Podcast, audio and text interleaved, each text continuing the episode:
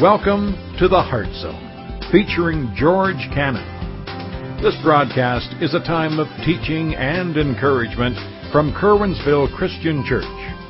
For more information, we invite you to visit us on the web at www.curwensvillechristian.org. And now for a message from the Heart Zone. Here's George Cannon. You know, guys, we've been looking at the whole issue of church. And remember when the first week we kind of talked about this a little bit, that with church, you and I can develop our own concepts of church. We can develop our own mindsets about what church is. And for a lot of people, church is just simply the service. Church is just simply the music time and listening to a preacher. But church is a whole lot more than that. And if you remember last week, we looked at the early church, the very first church in Acts chapter 2, and we saw their commitment level and the things that they focused on and how it impacted. And we talked about how we want to be like that. So what we're going to do for the next five weeks is we're going to look at five areas of commitment that need to be evident in your life and in my life if we're going to be that kind of church. We're going to talk about five areas of commitment. Now, where did you get those five areas of commitment from, George? Well, all the way back over in Acts chapter 2. Let's read it together here, and we're going to see those five areas. And I want you to notice with me, these are what the things that we're going to talk about here for the next five weeks. Look at what it says there. Verse 42, and they continued steadfastly in the apostles' doctrine and fellowship, in breaking of bread, and in prayers, and fear came upon every soul, and many wonders and signs were done through the apostles. Now all who believed were together and had all things in common, and sold their possessions and goods, and divided them among all as everyone had need. What we're going to see here, folks, is five areas that are really needed here, and they are commitments. Let me tell you what the five are, and then I'm going to tell you why I call them commitments. The five are this. God's Word, which is what we're going to talk about today. Intimate relationships. Christ-centered worship. Prayer. And then the final area is generosity. Generosity. Those are the areas of commitment. Now you say, why are you saying commitments, George? Because look there at the very first thing that it says there in verse 42. And they continued steadfastly. That's reflective of that they took these five areas seriously. And they committed their time to it, and they continued in it. And it steadfastly was, means that they were determined in this area. So why are we going to talk about these areas, George? Why do we need to talk about these commitments? Well, you know, crises reveal things. Crises reveal weaknesses. Do you understand what I'm saying? And what the crisis that we recently went through as a church revealed was is that we have some weaknesses in our church. And actually the weaknesses are in these five areas. How do you know that, George? Well, it's because of our whole concept of what church is. It's real easy to get into the mindset that church is just a service to attend. And you know what? If something else comes up, we view church as an option, and, it's reflected in our commitment levels. And it's reflected in a lot of areas. If you look at those five things, it's reflected in those five areas. And so we're going to talk about it. We're going to talk about why church is more than just a service. We're going to talk about that church is so much more than that, and we want to be the church that God wants us to be, but we need to re-examine the whole issue of our commitment levels in certain areas. So for instance, today we're going to talk about your commitment level to God's Word. Do you understand that your view of God's Word will impact your view of church? Do you understand that? Your view of God's Word will impact your view of church. What do you mean, George? Well, I believe it's God's Word. I believe it's holy and inerrant without error. Inspired by the Holy Spirit. And you can quote the doctrine. Yeah, I understand you believe that, but is that reflected in how you live your life? So you can believe a lot of things, but does it impact you? So you can believe God's Word is God's Word, but do you trust it? Do you have faith in it? And how you view it is going to determine your concept of church. And it's going to be reflected in your commitment level. So we're going to talk about that today. We're going to talk about why in church do we make God's Word such a centerpiece? Do you realize God's Word is a centerpiece of a church, right? You notice that? Because think about it. We sing a lot, but the music isn't the main part of church, is it? It's hearing what? God's Word expounded, being taught. Music is not the center of why we're here. It's hearing from God through His Word. And how you view God's Word will determine your commitment level to whether or not you come. So let's look at, look at what Peter says to us today. We're going to look to have an understanding of God's Word today. Look with me at verse 12. We're going to go from verse 12 all the way through the end of chapter 1, verse 21, and we're going to learn some things here. Look with me. For this reason, I will not be negligent to remind you always of these things, though you know and are established in the present truth. Yes, I think it is right, as long as I am in this tent, to stir you up by reminding you, knowing that shortly I must put off my tent, just as our Lord Jesus Christ showed me. Moreover, I will be careful to ensure that you always have a reminder of these things after my decease. For we do not follow cunningly devised fables when we have made known to you the power and the coming of our Lord Jesus Christ, but were eyewitnesses of his majesty.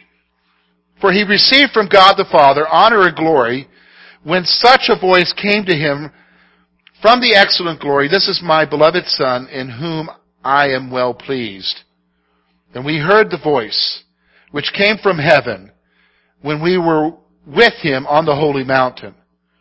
So we have a prophetic word confirmed, which you do well to heed, as a light shines in a dark place until the day dawns and the morning star rises in your hearts, knowing first that no prophecy of scripture is of any private interpretation.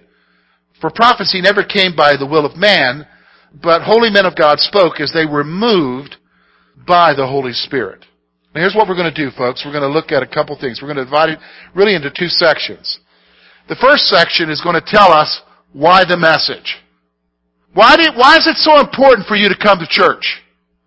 Why do you really need to come and hear a preacher? Why can't you just stay home? Why can't you just read it on your own? Why can't you just go out in the woods? Why? Why, why the message? And then we're going to see verses 16 through 21 the nature of God's Word. What is it about God's Word? Why do I need to take it seriously? Why do I need to have it in my life? We're going to see that here. So let's talk about why the message. First of all, look with me, verse 12. For this reason, I will not be negligent to remind you always of these things. Here's what I want you to see. We have to be continually reminded about truth. We have to be continually reminded about truth. You have to be honed. You have to be continually reminded about what you're learning. Just because you heard the story one time does not mean that you got it down for good the next time. Do you understand what I'm saying? Just because you read through the Bible one time doesn't mean that you're done for the rest of your life. You don't need to read it anymore. You have to be continually reminded over and over of the truth. Why? Because we have a tendency, haven't you figured it out? Here's our tendency. We forget. Isn't that true? You and I forget. Oh no, I, George, I've got a steel trap for a mind. I never forget anything. Really? Seriously? Why do you think we have all these gadgets? And all these different apps now with programs to what? Remind you. You have to be continually reminded of basic truths. Because sometimes you have to be continually reminded that you're forgiven, right? Because you know how the human heart is. we're self-condemning ourselves all the time, right?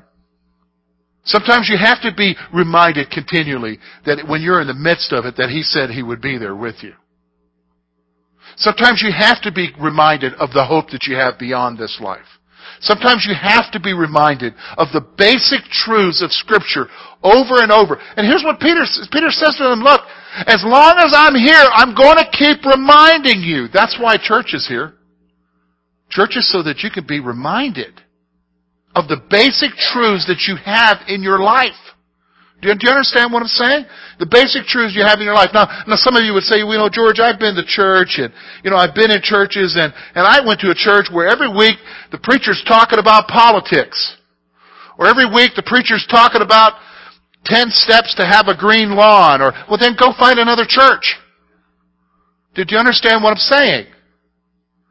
You know, if, if that's way where I'm uh, every week I'm gonna get up and tell you the, the wonderful benefits of drinking sweet tea. You need to leave here. Did you understand what I'm saying? Because you need to come every week so that you are reminded about what, folks? God's Word and the truth for your life. That's what church is about. It's not just a service. It's so that you are fed. Do you know what I'm saying? It's so that you are nourished in your life. He goes on here. What else does he say? Look with me, verse 12. For this reason I have not been negligent to remind you always of these things, though you know and are established in the present truth. He says, I'm going to tell you these things even though you know them and even though you've been established in truth. What's he saying here? Here's what he's saying. No one has arrived at spiritual maturity. No one has arrived. Peter says, look, I'm going to remind you, even though you think you're established, even though you've been taught, even though you're, you're established in the truth, because why? None of us, listen to me folks, none of us have arrived at spiritual maturity. Do you understand what I'm saying? I don't care how pious somebody acts. I don't care how many times a hand shoots up to answer a Bible question. Or how many times they can quote a scripture. Or how deep they pray. Nobody's arrived. Now, isn't that a wonderful thing? Because some of you are defeated, have been defeated by, quote, saints that you know in your life. And I'll never be like them, and I've messed up. You know, folks, nobody's arrived. Nobody has arrived. Only one person has arrived at maturity. Who's that? Jesus. Is anybody here like Jesus? We're all wanting to be like Him, but we're not Him. See, this is why we have the message. This is why we have church. It's not just a service. It's so that you are reminded and grounded of the basic truths in your life because here's what's going to happen during the week. Life happens. You're going to face a struggle. You're going to feel abandoned. You're going to fail. You're going to feel shame. You're going to wonder, where is the money going to come from to get me through this? God, will you not work in their heart and help them to see the error of their way? You're going to be asking yourself those kind of questions. I don't care how grounded you are. Things happen that will cause you to what? Doubt. And you need to have somewhere, and you need to be somewhere that where you are continually reminded of just the basic truths. Do you know what I'm saying? The basic truth. You know, if anybody ever says to you, well, I never have any doubts, I would wonder where they're at. I would wonder where they're at. Because the reality is, is if you're a child of God, believe me, stuff happens, doesn't it? And you struggle because your faith is constantly being tested. So you need to be reminded. So here, here's what he's saying, verse 13. I think it is right as long as I'm in this tent. Now, what's he talking about, tent, George? He's talking about his body. He's referring to his body as a tent. The King James says a tabernacle. He says, as long as I'm in this tent to stir you up by reminding you, knowing shortly I must put off my tent just as the Lord Jesus Christ showed me. Moreover, I will be careful to ensure that you will always have a reminder of these things after my decease. What I want you to see here is this. Effort has to be made to be refreshed by God's Word. You gotta make the effort. I gotta make the effort. You gotta make the effort. Listen, remember I told you that how you view God's Word is going to be reflected in your concept of church? Remember I said that to you earlier? That is so true. Because if you've got a take it or leave it attitude about God's Word, church isn't going to mean anything to you. I'm just going to be flat out honest with you. Church is not going to mean anything to you if you've got a take it or leave it attitude. Why do you say that, George? Because this.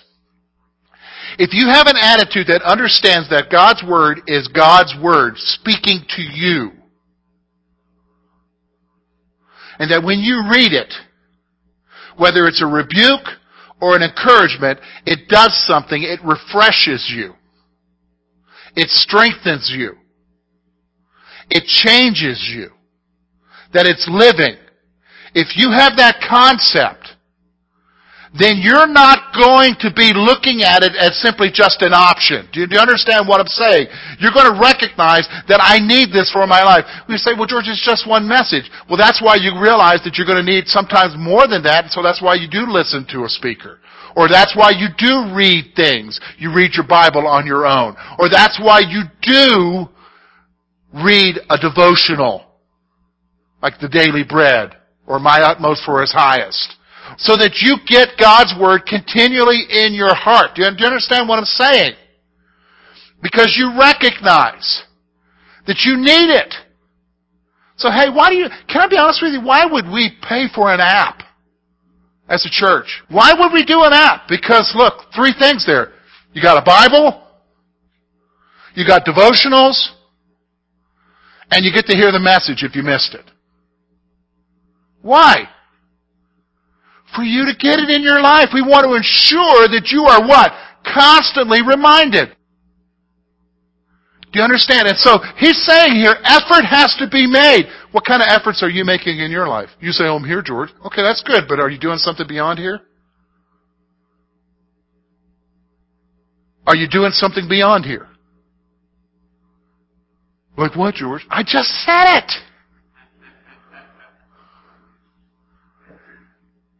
Reading His Word. Listening to His Word. Listening to preaching. Reading devotionals. Going to Bible studies. Did you understand what I'm saying? How's your commitment level? This is why the message, this is why we have the message. So then I want you to understand, because maybe you're not there yet, maybe you don't grasp why do I need to have this? So here he goes on he tells us the nature of God's Word. Look with me at verses 16 through 21. Look what he says, verse 16. For we do not follow cunningly devised fables when we made known to you the power and coming of our Lord Jesus Christ, but were eyewitnesses of His majesty. First thing I want you to see here about the nature of God's Word. It's not clever stories made up by men. See, the first thing you've got to understand, if you're going to grasp the need for it in your life, if you're going to understand the importance of it in your life, you've got to understand how you view it. Because if you just view it simply as a book written by men, it's no different than any other novel that you buy somewhere. And I know how that is because I love to read. And some books, I mean, it's got me, I'm there to the end. Some books I read the first couple chapters and that's it. I won't pick it up again because, like, he's bogging me down. And that's our whole concept of books, right? And some of you, you remember books in school because you never cracked them. Right? Did you know what I'm saying? You never even looked at them.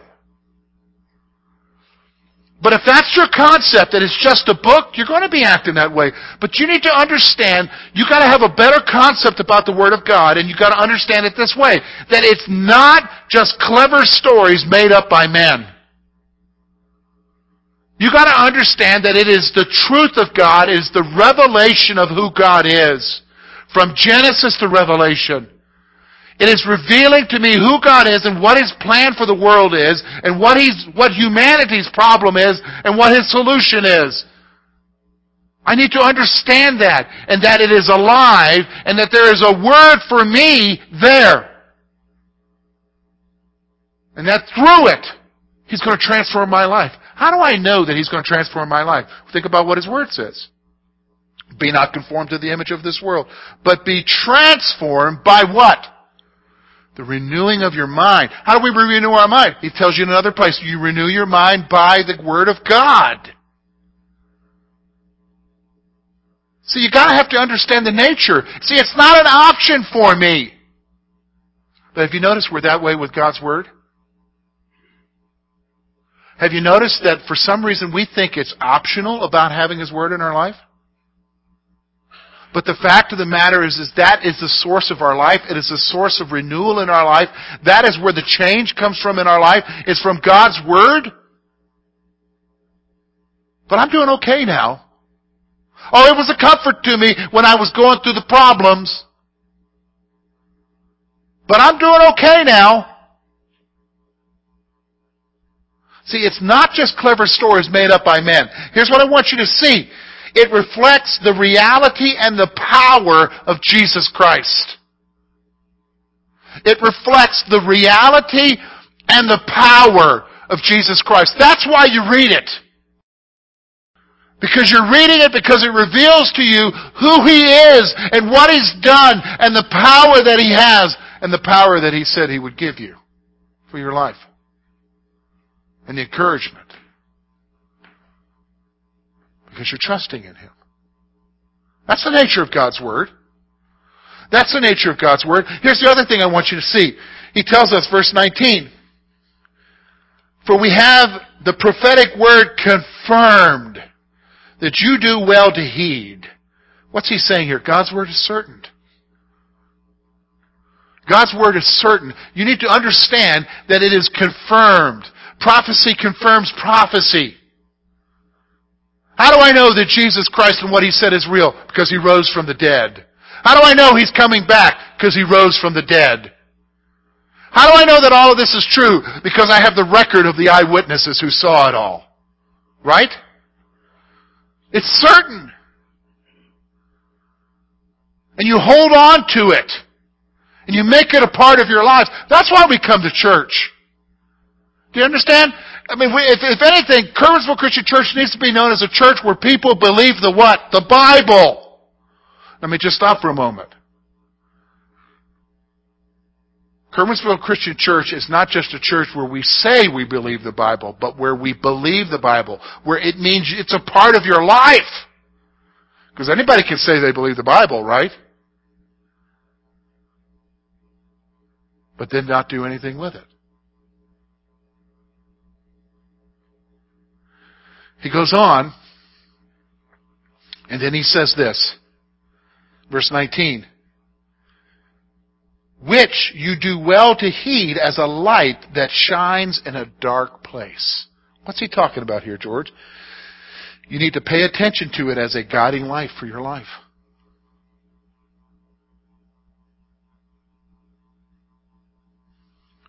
You need to pay attention to God's Word as a guiding light to your life.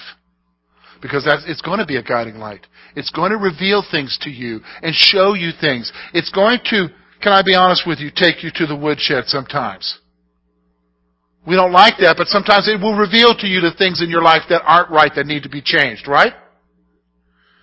Sometimes it will encourage you. Sometimes it will give you direction. As you're reading it, the Holy Spirit will speak to you and say, you need to go in this direction. You need to make a change here. See, here's the thing. Have you noticed that life isn't fair? Have you noticed that? Okay? Have you noticed that life sometimes is mean? And, and, and even though you think everything is great and you, and everything's wonderful, you get hit blindsided by stuff all the time. You know what I'm talking about? And you wonder sometimes, how am I going to get through this? How am I going to keep my sanity? How am I going to navigate through these issues?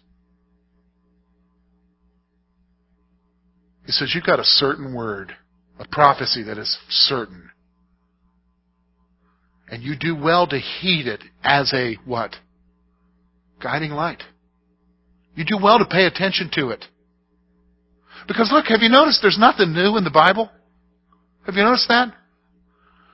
I mean, the Bible's got everything in it, right? Murder, adultery, sin, treachery, rebellion. But it also has victories,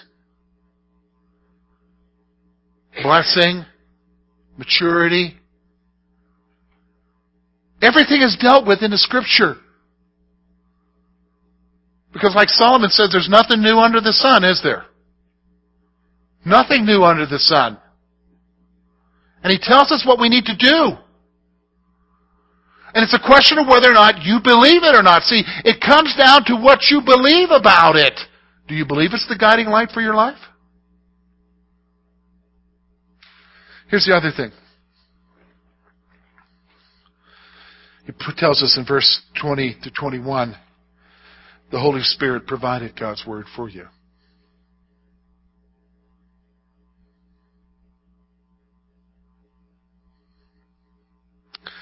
Look what he says there. Knowing first that no prophecy of Scripture is of any in private interpretation, for prophecy never came by the will of man, but of holy men of God spoke as they were moved by the Holy Spirit. It's the Holy Spirit who gave you the Word of God. Aren't you glad He did? Why? Why, why is it so important? Because remember, He just told us in verse 12 that we need to be continually what? Reminded. You know, we have so many Bibles. We have them on our apps. We have them in our rooms. We have them everywhere. But the question is, do you use them? See, that's reflective of what you think about them, right? I mean, the Holy Spirit gave it to you. It all comes down to what you think about it. See, this is the first area of commitment. If we're going to be the church that we need to be, it has to be a commitment from us, individually and as a church, that God's Word is premier. Why? Because it's from Him. It's His Word for us. It's our guiding light. And we need to be continually reminded. And I'm going to be honest with you folks, if you don't have a commitment to God's Word, you're not going to have a commitment to church, to the family, I'm just being honest with you. It has to be God's Word. That's the first area of commitment. Thank you for being with us this morning. And we trust that today's message has been both challenging and an encouragement to your heart. At Curwensville Christian Church, a warm welcome is always extended to you. We're located at 700 State Street, Curwensville, Pennsylvania. For more information about our ministry, please visit us on the web at www.curwensvillechristian.org. Now, on behalf of George Cannon and the entire church family, we hope that you will look to the Heavenly Father in all that you face this coming week.